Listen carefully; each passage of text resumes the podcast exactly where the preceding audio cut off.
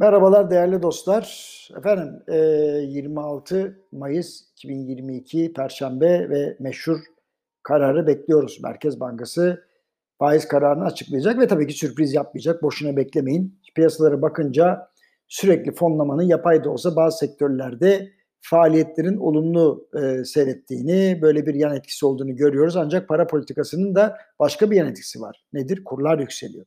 Peki dünyanın geri kalan kısmında ne oluyor? İstiyorsanız bakalım.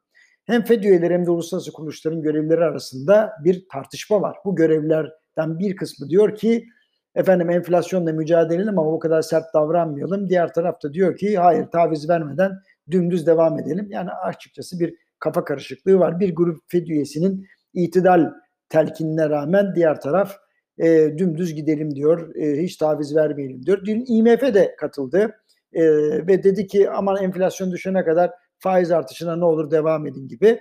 Şimdi e, açıkça söylemek gerekirse e, Fed'in faiz artışının doğrudan doğruya enflasyona bir etkisini tartışırım ben. Ama e, özellikle fonların, portföylerin ve bireysel yatırımcıların e, emtia piyasaları üzerine e, gelmesini de önlüyor. Yani Amerikan varlıklarının özellikle faiz yani sabit getirili enstrümanların e, yükseldikçe e, ilgi ve alakası ne oluyor? Emtiadan biraz çıkıyor ve emtia fiyatları yavaşladığı için de maliyet enflasyonuna olumlu katkıda bulunuyor. En azından böyle bir telkinde bulunmayı doğru görmüş IMF.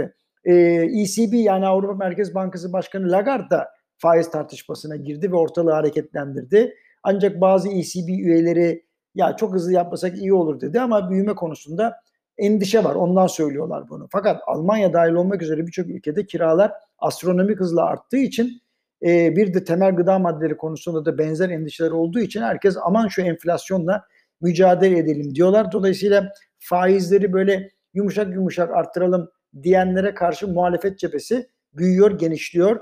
E, Euro dolar da bu sebeple yükselmeye başladı. Tabii bizde durum farklı. Enflasyon oranı ile sadece politika faizleri arasında değil, piyasa faizleri arasında da ciddi bir uçurum var.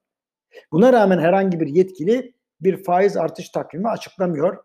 Tartışma arttırın diyenlerle arttırmam diyenler arasında devam ediyor. Ancak 6 ay sonra da işler düzelecek diyenler de var ama yukarıda söylediğim gibi tüm bunlar kurların her an yükselişi için elverişli ortam yaratıyor. Şu an zaten öyle. Şimdi normalde ne olurdu? Euro dolar paritesinde dolar güçlendiği zaman döviz kurları atak yapardı. Şimdi euro güçlendiği zaman da yapıyor. Tüm bu gelişmeyi kur sepetinden izleyebilirsiniz. Yani 1 dolar artı 1 euro bölü 2.